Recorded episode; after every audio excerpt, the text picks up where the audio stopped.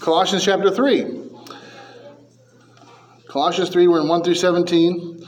We started this message four weeks ago, and I intended to finish it the next week. And then uh, the mission trip to Mexico happened, and I felt led to preach something different when I came back. And then COVID happened, and I missed a week. And then uh, a guest preacher happened uh, for Dedication Sunday, and so I missed that week. And so we're finally going to get back into Colossians 3 1 through 17, the focused Christian life. Uh, I'll review the first two verses. I think, I think, last time we covered pretty much the first two verses of the chapter and uh, spent all of our time there. So I'm going to review those, but it's not my intention to re-preach the original sermon. Okay? Uh, so we're just going to kind of touch on it and then get back into the rest of what we're looking at this morning. In chapter 2 was Paul's argument against mere outward religion. His plea for them was to find in Christ their supreme righteousness, right? They were worshiping angels. They were trying to keep Jewish laws. They were resorting to ascetic religion and, and piousness and abusing the body and all these things. And Paul wants them to find their supreme righteousness in Christ. There is still a need today, church, to make sure we find Christ as our supreme righteousness. Because we live in the midst of a church culture that Christ is not enough, right? It's feelings, it's emotion, it's response, it's numbers, it's it's pray a prayer, it's sign a card, it's you know the, the Southern Baptist Convention you know measures their, their success in numbers of baptisms. Right? And so they, they, they, they have motivation to lie or to baptize anybody because they want to get their baptism numbers up, right? That's the church culture we live in. People find their righteousness in, well, I've been baptized. Or, will I go to church. Or, will I pray a prayer. Listen, that's not where we find our righteousness. Uh, my, when people used to ask me in the day, uh, how do you know you're saved? I know I'm saved because I prayed to receive Christ. No. And I may have prayed when I received Christ, or not prayed when I received Christ. But the reason I know I'm born again is because Christ died for my sins. He has called me by His grace.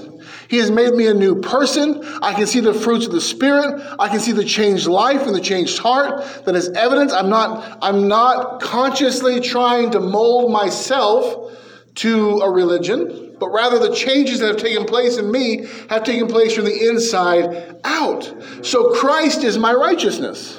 That's it. When you stand before God, and if He were to ask you, I don't think He's going to, but if He were to ask you, why should I let you into heaven? Your only plea should be Christ. That's it.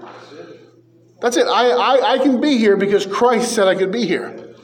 Because he died for me. And Paul wants them to find, because these are false teachers, right? That are coming up in the church of Colossae. They're leading people into Gnosticism and asceticism and into Jewish law keeping, into worship of angels. And he's trying to tell the church make sure you find Christ as your supreme righteousness. Because if you don't, you'll be led astray into all these religious actions that look really good. They look really good. They'll, they'll, they'll make you feel holy, they'll make you feel righteous.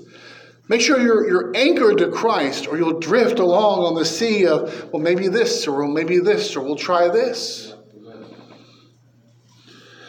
In chapter 2 was Paul's argument against mere outward religion. His plea for them was to find Christ as supreme.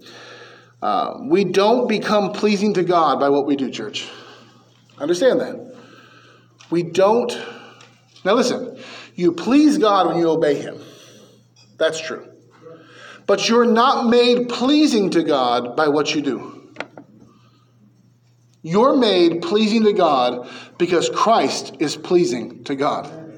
You, if you're saved, are in Christ. Therefore, you are just as righteous to God the Father as Christ is. And he treats you and me like he treats Christ. You know why? Because on the cross, he treated Christ like he was you and me, like he was a sinner. We are made pleasing to God because the righteousness of his Son is imputed to us. That's why. Not the outward stuff not within us because of who Christ is and what he has done. God the Father is pleased with the Son, therefore, he is pleased with us. Our actions flow from a new inner nature that God has given us. Understand that. Only you can tell this.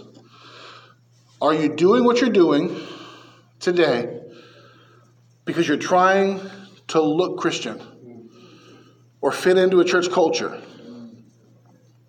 Or does it flow from your inner man? That's the question. Are you here because that's what Christians do on Sunday?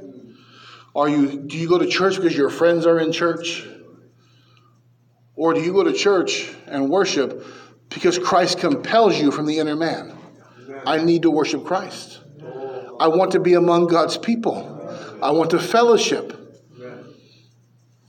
Is it flow from the inner man when you read your Bible? Do you read your Bible because it's a duty you have to do? I should read my Bible. I haven't read it for a while. I need this is what Christians do. Or do you feel compelled from the inner man to get into the Word of God and to, and to know God? Do you pray because you have to? Well, it's, it's part of my devotions. I check it off. It's my morning routine. Or are you compelled to pray? Are you the way you are because Christ has changed who you are? Or are you who you are because you're trying to fit in? That's a question only you and I can answer for ourselves. And Paul is saying, don't, don't do it to fit in. Don't do it because it's the culture. Do it because Christ in you compels you Amen. to do it. Right. All of these religious rules are given to keep people from sin, but they have it all wrong. Yeah. We don't win the fight against sin by outward restrictions we win it by inward power and change from the Holy Spirit. That's how it's done. This raises the question how do we live holy lives in a religion that doesn't value external rules and compliance? That's what Paul is going to deal with now in chapter 3. He's made the case in chapter 1 of the deity of Christ, the supremacy of Christ, the sovereignty of Christ. In chapter 2, he made the case of, uh, uh, of Christ as our supreme righteousness, not outward religion. There's, there's no rules to Christianity. Say, Pastor, you think there's no rules? There's no rules to Christianity. There really isn't. There's no set of rules. There's the law of God that we abide by. That's not the same thing as an arbitrary list of do's and don'ts. That's the holy law of God reflecting the holy nature of God. Yes. Right? And we have no problem keeping the law of God today because we are part of Christ and Christ keeps perfectly the law of God. See, I don't keep it perfectly. Well, I don't either. Because I haven't reached that perfection yet, but we're going to one day. Right now, we have a taste of what we're going to have in eternity. Amen? So, Paul argues in chapter 2 ceremonial laws, diets, new moons, feast days, worship of angels, secret knowledge, none of that will help you overcome sin. It has to flow from the inner man. Let's get into our text in chapter 3. The focus of this chapter is practical application of truths taught earlier. This is always Paul's method of teaching. You understand how Paul writes? Understand this. Paul gives you heavy theology and then tells you how to apply it. That's how he does his writings. Uh, Romans chapter 1, verses uh, chapter 1 through 11, right? Heavy theology. 12 through 16, now, in light of what I just told you, here's how you live your life. Here's how you apply it. Uh, we see it in, uh, let's see here, Ephesians chapter 1 through 3. Ephesians 1 through 3. Heavy theology, followed by 4 through 6 of practical application. We see it here in Colossians 1 and 2. Heavy theology, 3 and 4, practical application. So you hear the people say, I don't need to know theology, I just want to love Jesus. You can't love Jesus apart from theology because theology is knowing God. You can't not know God and then love Jesus. Right? I don't want to know my wife, I just want to love her. That's that's that that's that's insane, right? Why do you love your spouse? Because you know them. You got to know them. As you got to know them, you got to love them. That's why. Our love for Christ, church, will be directly proportionate to the amount that we know God. Don't spend time in His Word, and your Christian life will fail, or at least stagnate in ankle deep water. You've got to know Christ. To know Christ is to love Christ. We cannot love Christ as we ought to apart from knowing him. You can't separate the two. So Paul begins with a statement of self reflection. I know we covered verses 1 and 2 a couple of weeks ago, but I want to quickly refresh our minds. Chapter 3, verse 1 If he then be risen with Christ. So if we're saved, we are united to Jesus Christ.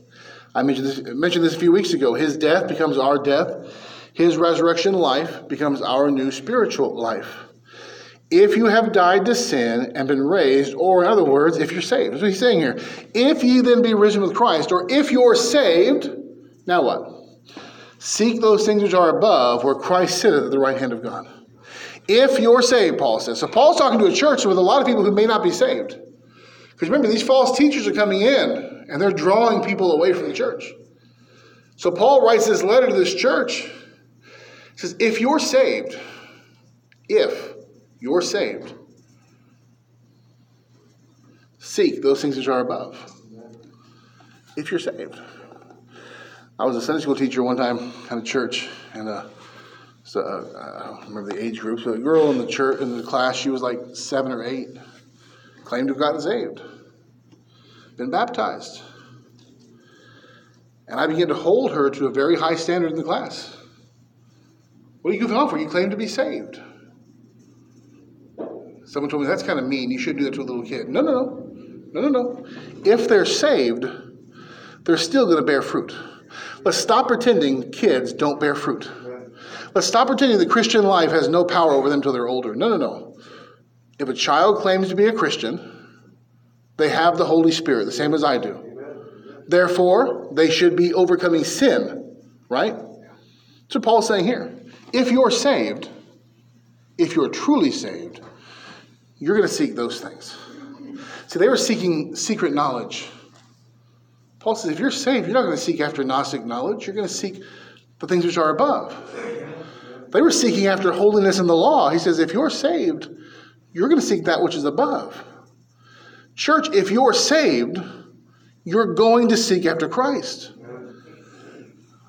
I've said it before, I'll say it again. Uh, I believe in following up. I believe in visiting people. I believe in reaching out to people. But there comes a certain point where I'm not going to chase people around and force them to be Christians.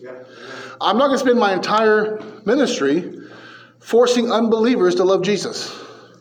If they're saved, at some point they're going to be faithful they're going to love Christ.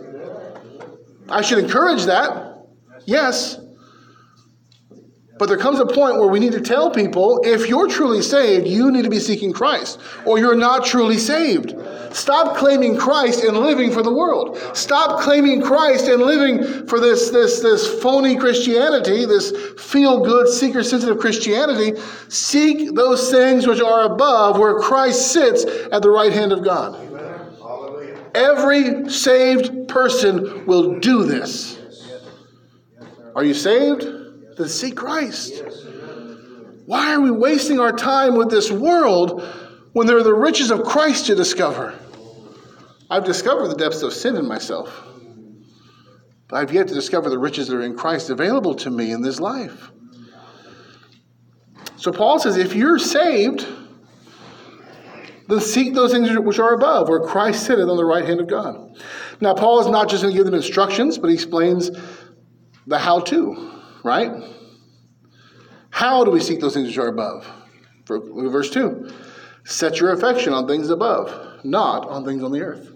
So if you're saved, you will seek those things that are above. All right, Paul, how do I do that practically? Well, easy. Set your love there, set your affection there. What you love, you give time to. Do you understand that? What you devote your time to is what you love the most.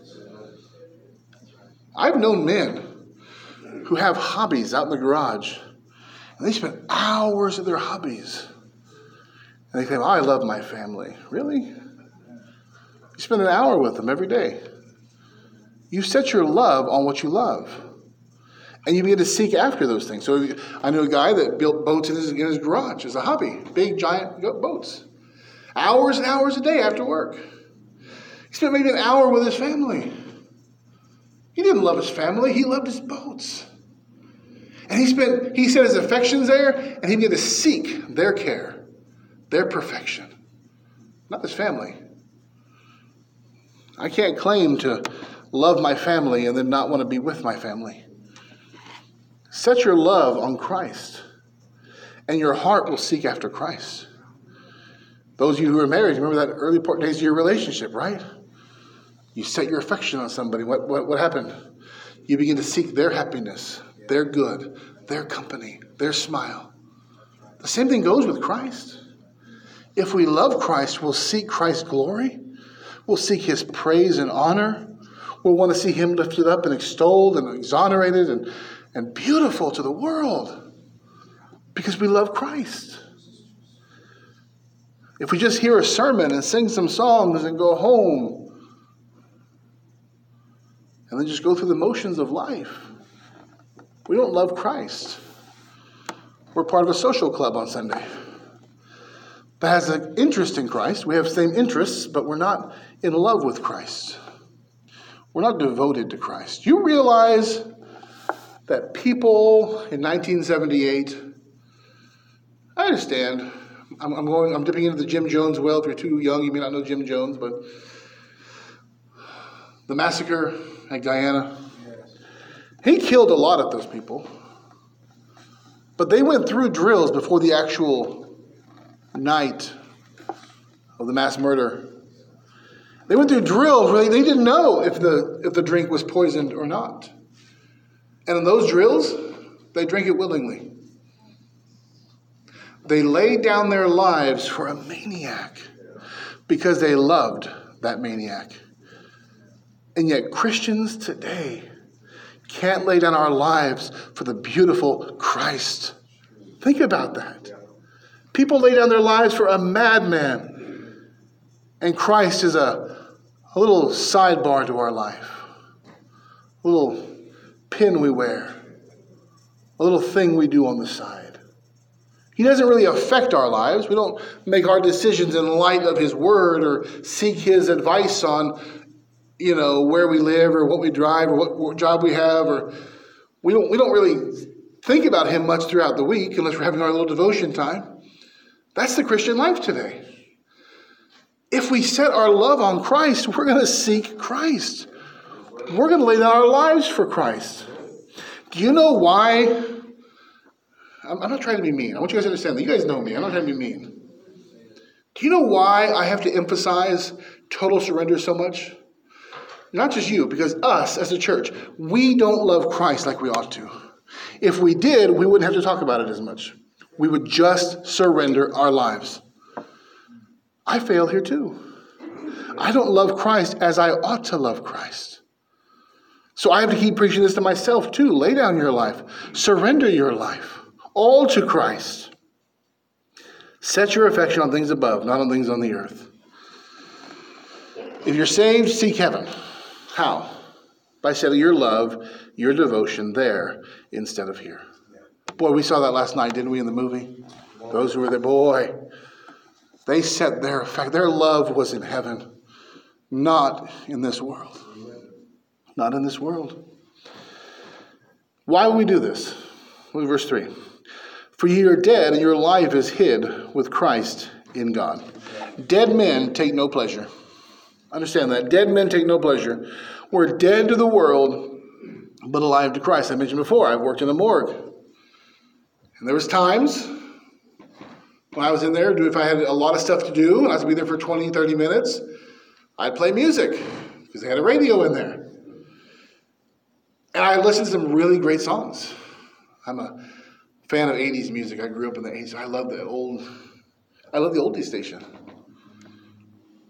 And never once did I hear a voice from inside the freezer go, What a great song.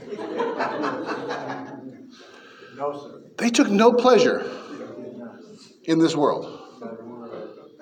They may have at one time liked that song, but at this moment, they're dead.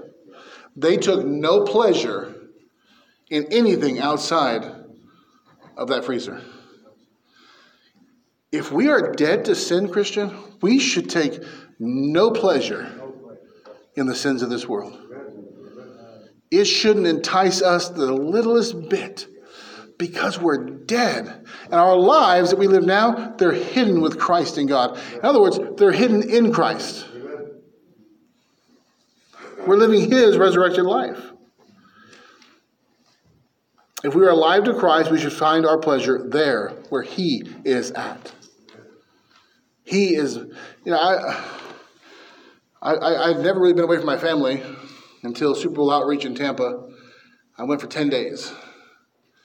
When I say never, I mean, I, I don't think since 2013, I'm not sure my wife and I had ever, had ever spent more than a night maybe away from each other.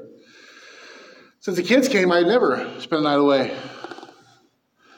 I went for 10 days. Boy, I missed them. And you know what? I had a lot of friends. We had 100 people there. I had a lot of friends, a lot of conversations, and I never got into the, I never, I didn't have a good time. I, enjoyed the preaching and the outreach, but those downtimes weren't fun because I was thinking about them and how much I missed them. I couldn't take part in, I mean, I, I had conversation, I, I laughed, we joked, but it was never as sweet as it had been the times that she had been there with me. If our love is set on Christ, this world shouldn't it shouldn't have the flavor it used to have. Right? Because we're not with him, but we love him. And our thoughts are with him. And where he is at right now. And so everything here, even the good things, even the hobbies, should fade in their enjoyment as we think about Christ. Again, this doesn't mean that we can't have hobbies or enjoy the mountains or the beach. It means that we won't skip church to go to the beach or the mountains. It means we won't. Found out last week, was last week Super Bowl Sunday? From Brother Gary that comes Sunday nights and sits over here. All of his friends, he said, had canceled their Sunday night services for a football game. Dead men can enjoy football, but not over Christ. Not over Christ. Our hobbies shouldn't keep us from the Word and prayer and church and fellowship. That means we can love things in this world, but our heart is somewhere else. And the, ple- the closer I get to Christ, you understand this? I grew up loving the ocean. Never got to live near it till now. I grew up loving the ocean. We were there the other day, and I was looking out of the water. I think the closer I grow to, grow to Christ, even this brings less pleasure than it used to bring. Because I was thinking of heaven. I was thinking of, of, of, of Christ. I was, thinking, I was looking at the sunset, thinking of the throne of God, the glory of God. And, and, and all of the stuff I was looking at here that was still nice was less nice than it used to be. That's the Christian life, folks. This world should fade in our desire for it and our love for it. Verse 4 When Christ, who is our life, shall appear, then shall ye also appear with him in glory. When Christ, who is a part of our life, right? No. Who is our life being a Christian is not like being uh, an American or being a member of a club. Uh, it's not like being a citizen. It's being a Christian is who we are. Like our lives ought to be defined by I am a Christian. So every decision, every hobby, everything I do is reflected in that I am a Christian. That's my life. Christ is my life. You ever meet, those people I've met before? Oh, I want the Lord to come back, but boy, I'd, I'd much rather see my kids grow up first. And then I get to a good old age, and then Christ can come back. That's selfishness. Let me get all that I can get out of this life, then Christ can come. I love my kids, but I love Christ more. If He wants to come today, I'm okay with that. I'm okay with that. I'm not going to say, Christ, let me live to a nice old age, get all the things out of life that I want, and then you can come and have your. No, no, no. He is our life. He defines us. If something is holding you back, saying, I don't want Christ to come back, get that thing taken care of. That stands between you and the Savior. No, Christ is our life. I love my wife, but if Christ wants to come back today, I'm okay with that and she'll no longer be my wife. And that's okay. I don't feel robbed. He didn't do me a disservice in not giving me a full lifetime with her. By the way, if one of us dies, he didn't do me a disservice in not giving me a full lifetime with her or her with me. Because Christ is our life. You understand that, right? Tragedy shouldn't break us because Christ is our life.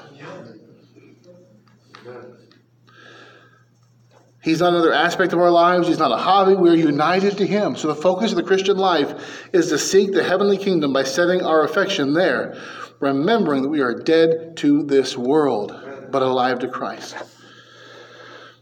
We have seen the what and the why. Now let's look at the how. We know that if we are saved, we seek that which is above, and the how is that we set our affections there. But how do we do this practically? How do we set our affections on things above in a practical way. Easy. We put to death the things of this world. The things that are displeasing to God, we put those to death to live unto God under righteousness. Go to verse 5.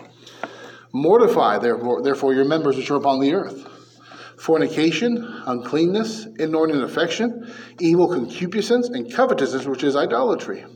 The word mortify means put to death. The word therefore refers back to the previous subject, which is seeking those things which are above. So Paul is saying, in order to seek those things which are above, we set our affections there. And we do that in a practical way by putting to death the sinful things of the world. What are we putting to death? Our members, right? Not our physical members, obviously. He's not saying cut off your arm and cut off your foot and cut off your head. That's not what he's saying. But he's talking about the man of sin within us. That's what we're cutting off. Because the man of sin, I'm not to, to, pluck out my eyeballs, but the man of sin within me, he likes pornography. I'm gonna cut out his eyeballs. Right? The man of sin within me, he, he, he loves pride, he loves himself. No, I, I don't do that physically. Some religious teach you got to hurt your body and damage your body and crawl on your knees up rocky, stony, glassy stairs to please God. That's not what he's talking about. But I need to put to death that inner man's love of himself. I need to make sure he knows that he's nothing without God. Right? That's what he's talking about. Our, our, our inner man, the, the man of sin, is who we're putting to death. So, we need to put to death what is earthly in us. What are these members? He gives us a list fornication. That's all sexual immorality. Before marriage, outside of marriage, everything. Put that to death. Well, I'm a queer Christian. No, you're not. You're a queer heathen. You're not a Christian. A Christian will put that to death. Well, I am having an affair, but you know, I still love Jesus. No, you don't. No, no. You don't love Jesus because the lost don't love Jesus and you're lost. Or you'd put that to death. Well, my girlfriend and I love each other, and so we have a loving relationship. We live together, but but Jesus love we, we love Jesus. No, you don't.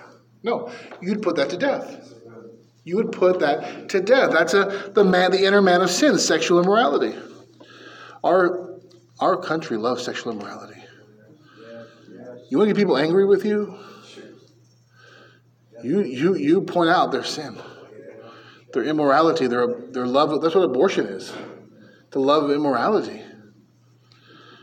Number two, uncleanness. This is all other impurity. Inordinate affection. That's unnatural affections. By the way, it's not natural for a man to love a man, a woman to love a woman. It's not natural for a man to try to be a woman or a woman to be a man. That's unnatural affections. You say, Well, I, I feel it now. I was born with this, these desires. You were born fallen in Adam. That's why. You were born a sinner. That's why. Uh, uh, do you guys know? You guys know the name Ted Bundy, right? Do you guys know why he killed? His his his killing was different than everybody. Any other killer I've ever studied, his is the, the most different. Uh, it wasn't even sadistic, in a sense, right? He wasn't just doing it for fun, or some people they just like to kill. They like to see people suffer. He had urges. You ever studied him? He had urges. And he didn't. He, he gave interviews later on. I, I personally I think he was demon possessed, but he, he'd be living a normal life. He had this habit of getting rid of, all, throwing away all of his stuff he used to kidnap women with. Not because he was trying to hide it, because he didn't want to do it anymore. And then the urges would come up inside of him. He said, he said since he was a child, he had these urges. So you could say it was natural. He was born with it. Does it make it right? I asked somebody that one time about him. They said, Well, no, it doesn't make it right. I said, Exactly. Because we're born sinners. Said, Because I naturally want to do this, that makes it okay. No, it's inordinate affection, it's, it's unnatural affection. Mothers shouldn't want to abandon their children or murder their children. That's unnatural affection. Mothers should naturally want to, and by the way, fathers too should naturally want to protect women and children, not have them murdered. That's unnatural affection. Evil concupiscence. This is wicked passions. Put those to death. Put wicked passions to death. That means deal with it before they before they come out and act out as sin. Listen, it's not sin, Pastor, until I do it. Really? Because Paul here says to put to death even the wicked passions that you have not just the act of sin. You know why it becomes sin? Because we entertain the, the wicked passions. We entertain that in our hearts. And so now, later on, it gets its way and it acts its way out into our actions. Kill sin before it comes out in action.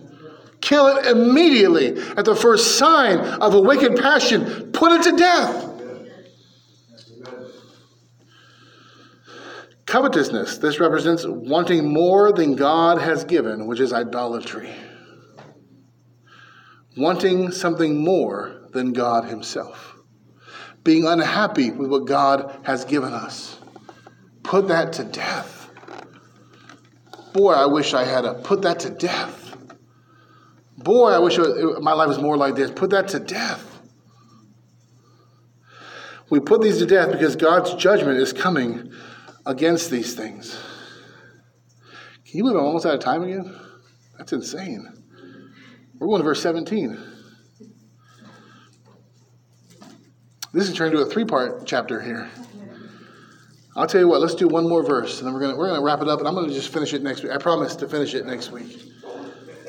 Verse 6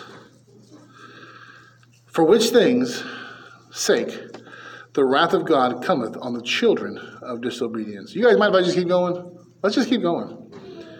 Why are we putting these things to death? Because God's wrath is coming against them. That's why.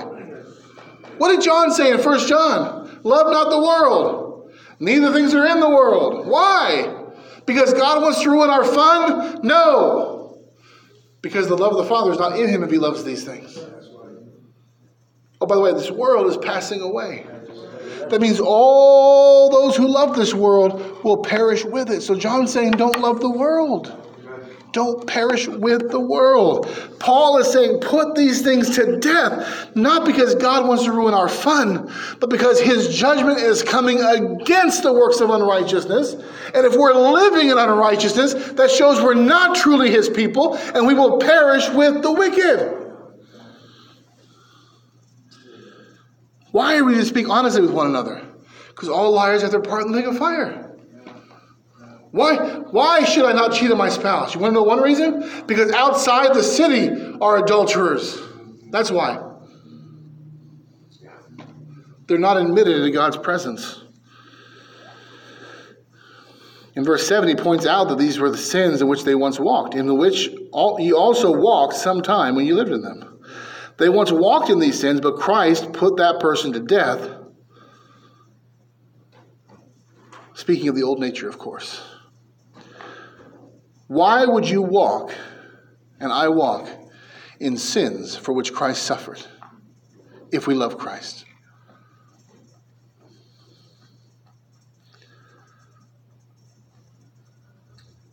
Of course, it all comes back to the if, doesn't it? If ye then be risen with Christ, if you're saved, why would we entertain that which caused the one we love so much pain? Verses 8 and 9. Paul adds to his list of things the Christian shouldn't entertain. But now ye also put off all these anger, wrath, malice, blasphemy, filthy communication out of your mouth. Lie not one to another, seeing that ye have put off the old man with his deeds. Anger is one. Wrath, which is the heat of spirit, which leads to anger. It's not just the anger, church. Put away the wrath that leads to the anger, right? Blasphemy, which I think we all know how to define. Filthy communication, which I think encompasses more than just dirty jokes, but also lying, slander, and gossip. We're going to put that away from ourselves. Did you hear what they did to me? I don't need to hear what they did to you. Can you believe what the pastor did? I don't know what. One person I knew that handled this the best was uh, the pastor. He's pastoring the church we came from now in Bakersfield. But years ago, 2010, 11, when I first went there, there, was a different pastor in the church, and there was a faction of the church that didn't like the pastor and wanted him gone. And the, this guy, Pastor Don, he's he was just kind of an assistant there, a song leader. And they'd come to him and say, Can you believe what Pastor Dither said? He'd take him around the shoulder and say, Well, let's go talk to Pastor about it. Let's put that to death. Let's put the, let's not have a little powwow over here in the corner. Let's go talk to the person. Put that to death, church. I don't need to know why you're mad at Carmen. I know this. The Bible says you're to forgive Carmen and love Carmen. I don't care why you're mad at Tetsuo. I'm probably mad at him too. We both need to forgive and love. I was thinking about this morning. I was getting so mad in the shower. I get mad thinking about certain things. People get mad at church and they leave, they go find another church because the, the church hurt me and made me mad. So I'm leaving. They did something to me. Has your family ever done something to you that hurt you? Did you leave and go find a new family? The Bible calls the church the family of God. We've got to start dealing with things differently, don't we? I'm, it got me all mad. This, anyways. In verse 9, he mentions lying again and says that in the light of putting off the old sinful man, we're to cease from lying to one another. I'm saddened and shocked at how easily Christians lie. Good night. Especially the advent of social media and fake news. Oh my goodness. I mean, I'm getting into politics again, you have to forgive me, but I told you guys I was Wednesday night or two Wednesday nights, I think it was last Wednesday night, about that time in Tampa. We went to the restaurant that required the masks. A group of street preachers just so willingly lied about having a heart condition. Listen, you don't want to wear a mask? Fine, go to a different restaurant. But don't lie to this person. Oh, we have a heart condition. We can't wear masks. Oh, okay. She trusts us. They, eh, Jesus changed my heart. That's my heart condition. Man, I confront. I said, "You guys are lying. We just spent eight hours preaching the gospel of Jesus Christ, calling men to repent, and now we're lying." Only one of those men repented and went back and apologized to the lady. He said, I shouldn't have lied to you. He put on a mask. I don't like it, but I'm going to do it. Because that's your rules. You don't like it, that's fine. But don't lie. Don't lie. Speak truth. If we lie, the world will never believe us in the gospel. Why should they believe us? Why should they listen to us? We lie anyways. I mentioned on Wednesday, I mean, I've seen countless numbers of people outside abortion clinics lying to girls going in, saying things that are ridiculously false. And the people know that it's false. Uh, there's one in group in Bakersfield. There's this lady who was always accusing this one company of picking up the aborted babies, and they weren't. And I knew they weren't. I knew the person who did. I mean, I knew the, what the company looked like who did come pick them up. And every day she'd be out there telling him, You're picking up babies and this, and you're doing this. And the guy would laugh and laugh. He knew what he was picking up. He knew she's lying or she's wrong. And so in his mind, his first thought's going to be, what else is she probably wrong about this whole abortion thing? Because after all, she's wrong about this. Make sure you know what you're saying when you say it. Make sure it's true. That's all I'm saying.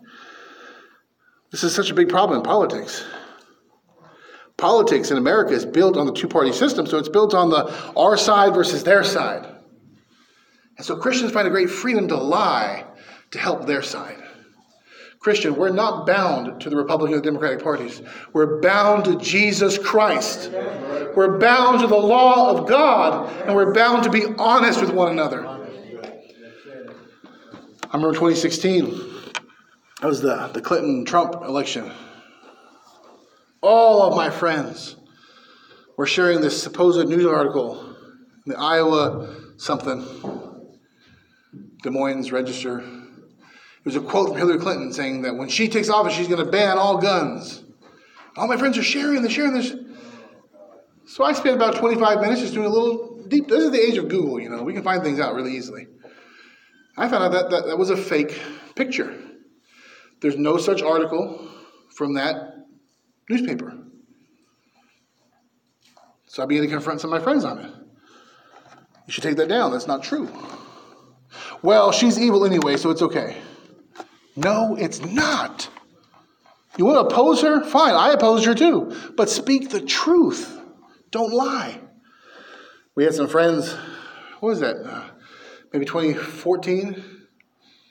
We met at an evangelism conference, and they friended us on Facebook, and they began beginning posting political stuff that just it wasn't true. I mean, I, I was we, we were on the same side politically, but some are. This, this, stuff, this stuff they're posting isn't true. So we, uh, I confronted them on it. Within 10 minutes, we were unfriended. It didn't matter if it was true. Listen, Christian, we, Christ is our life. We are Christians all the time. In the voting booth, in the restaurant, in our homes, at work, on the streets. We should be the most honest people.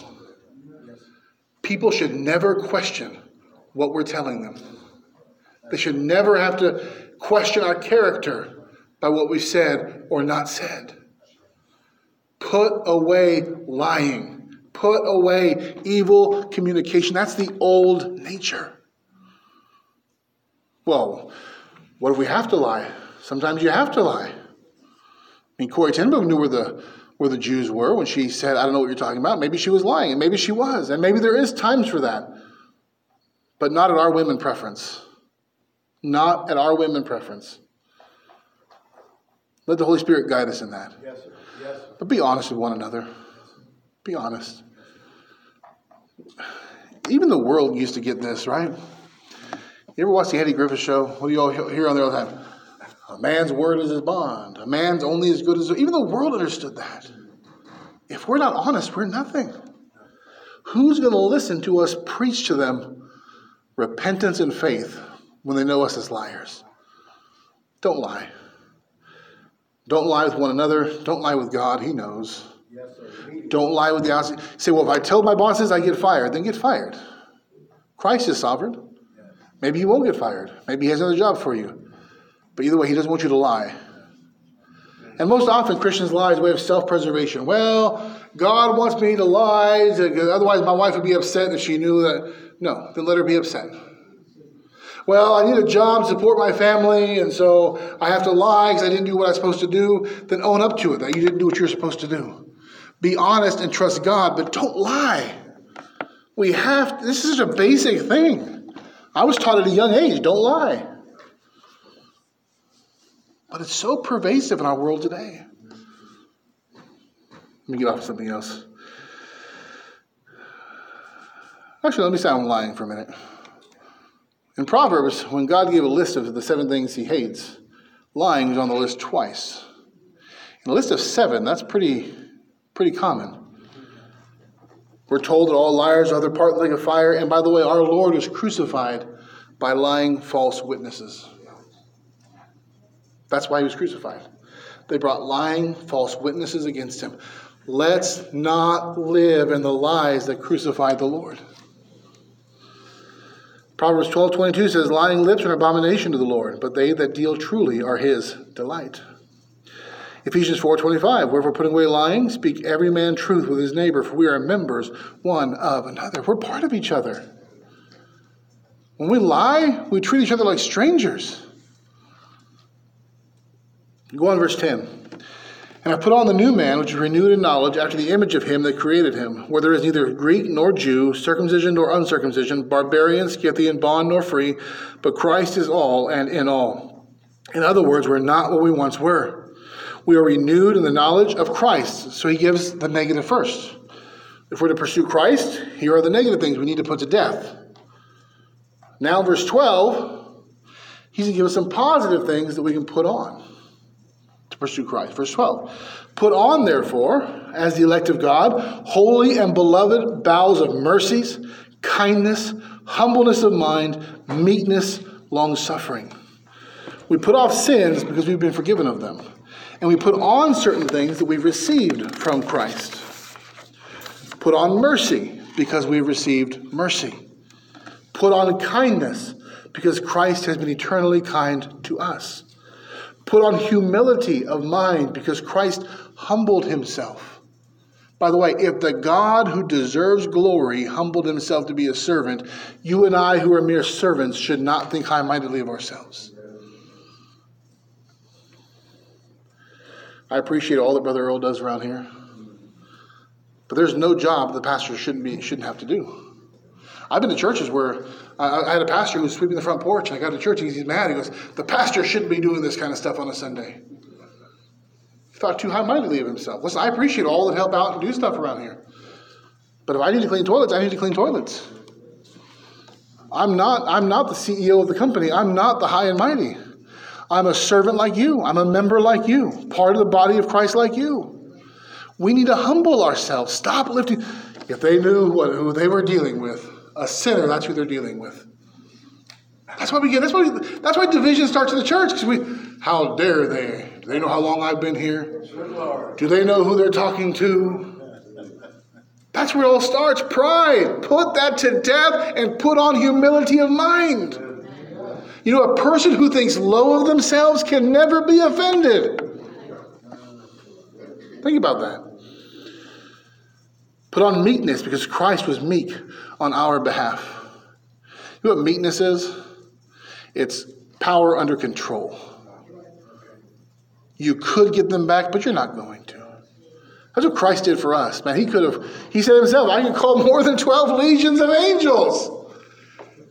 But he submitted himself to the will of the Father for us, and he was meek on our behalf. So be meek. I could destroy them. Yeah, you probably could. Don't do it. Demonstrate Christ's likeness. And be long suffering as Christ has been long suffering towards you. Well, they did the same thing to me over and over again. How many times did you commit the same sin to God? And He forgave you over and over and over again. I don't have patience for that person because I don't like them very much. I'm sure Christ, I'm sure God didn't like you very much. You look at you go, what a great person. I'm going to choose Reuben to be saved. He is such an example of godliness and right. No. While we were yet sinners, Christ died for us. While we were his enemies, he died for us. Look at verse 14, and we'll come back to verse 13. And above all these things, put on charity, which is the bond of perfectness. Verse 14 says to put on love, which completes the outfit of the Christian.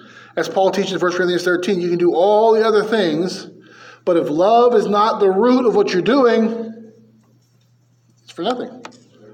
Even if you give your body to be burned, even if you give yourself as a martyr and you have not love, he said, it profits you nothing.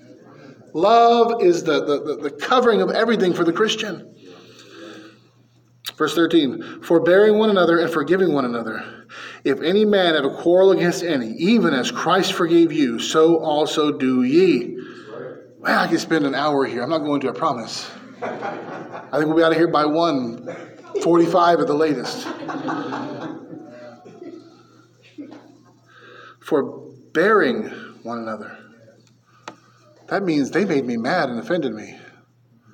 So I'm going to go find a new church. No. I'm going to forbear with them. I'm going to forgive them. Maybe they didn't know they offended me. What did Jesus pray on the cross? Father, forgive them, for they know not what they do. Maybe you and I need to pray that once in a while. If any man have a quarrel against any, even as Christ forgave you, so also do ye. There's a lot of places in the Bible we're told to forgive other Christians. Here it says, if any man have a quarrel against any. I'm kind of taking that to mean anybody. I don't care if they're a Christian or not. I don't care if they've sought your forgiveness or not.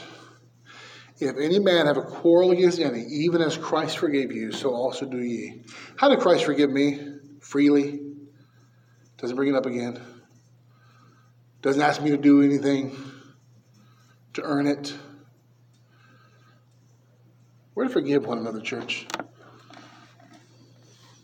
You have family members you're fighting with, forgive them. Co-workers, forgive them. Spouses, forgive them. As Christ forgave you, so also do ye. I'm not just saying this I'm the pastor. At my last church, I was there for 12, 12 years at, at one time, 18 years total. I got so mad at people coming and going. They get mad, they leave, go find another church. What about the Bible, people?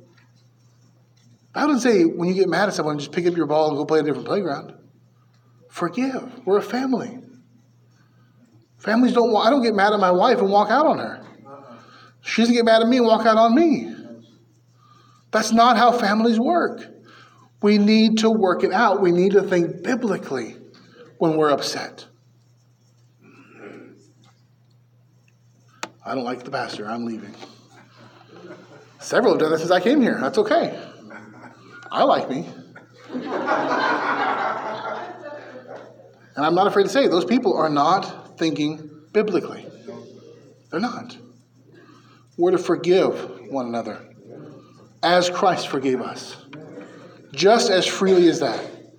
Not a Debbie, I forgive you. And she does it again. This is just like you, Debbie. Every time you. No, no. Once I forgive, I'm not allowed to bring it up again.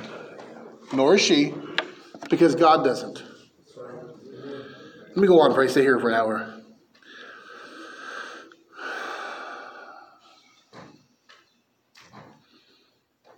We don't pursue Christ in grudge holding. We pursue Christ in offering forgiveness. I'll say that. We pursue Christ in offering redemption from wrongdoing. That's pursuing Christ. Verse 15 and 16. I'm almost to the end, I promise. Let the peace of God rule in your hearts, to the which also ye are called in one body, and be thankful. Let the word of Christ dwell in you richly in all wisdom, teaching and admonishing one another in psalms and hymns and spiritual songs, singing with grace in your hearts to the Lord. We pursue Christ by letting the peace of God rule in our hearts. We pursue Christ by being thankful. We pursue Christ by singing.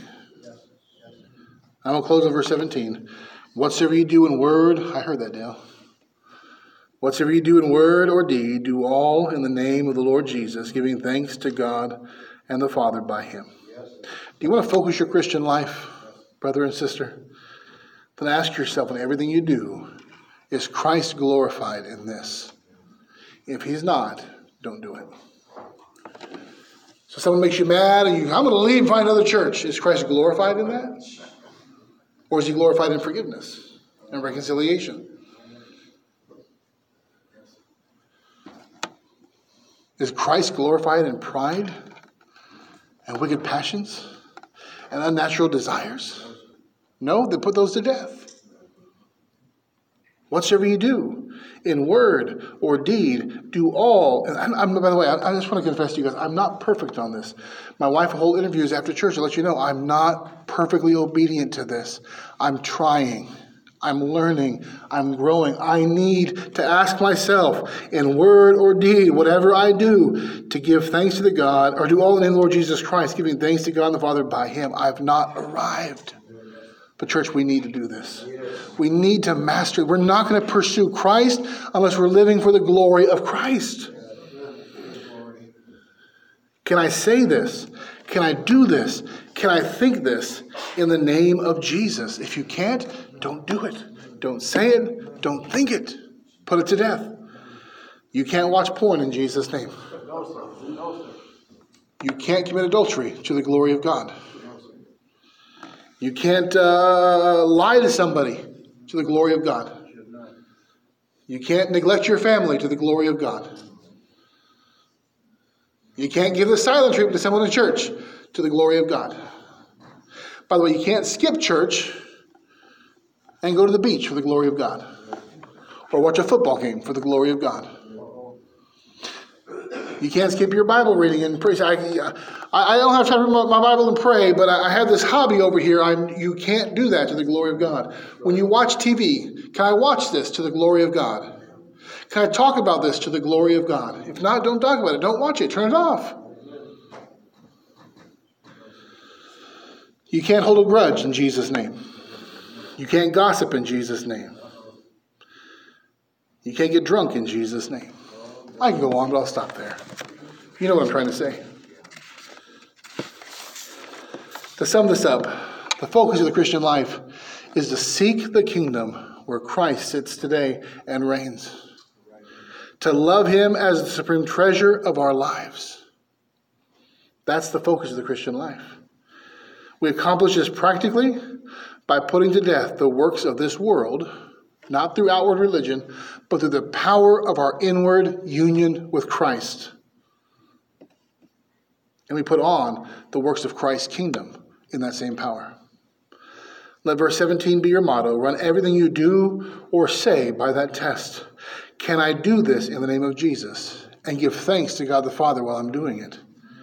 Living for the glory of Christ as the supreme treasure of our lives, church, that is the sum and focus of the Christian life. Let's pray. Our Father, we thank you this morning, Lord, for our time together and the Word, and I appreciate the patience of the people. There's probably a lot that I wanted to say and I, I didn't say, but help us to love you supremely, Lord. To set our affection upon you that where you sit is what we seek after. We seek your throne, we seek your face, your presence. Help us to put to death those things that belong to this world and to put on those things that belong to your heavenly kingdom. Whatsoever we do in word or deed, may we do all to the glory of God. We put off lying, grudge holding, unforgiveness.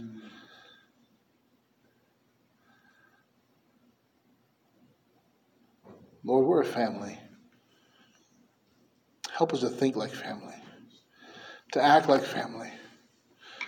When one rejoices, may we all rejoice. When one hurts, may we all hurt. When wrongs are done, may they be forgiven.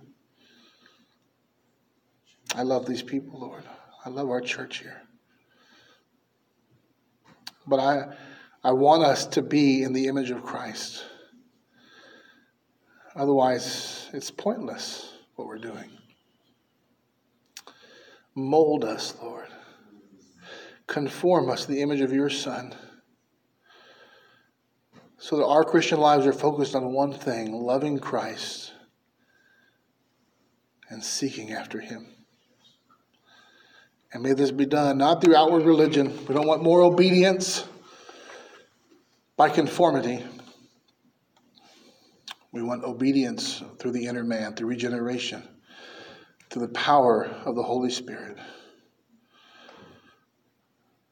Lord, make us better Christians than we have been. To the glory of Christ. In Jesus' name, amen. Stand, Brother Rose, and come lead us in the doxology.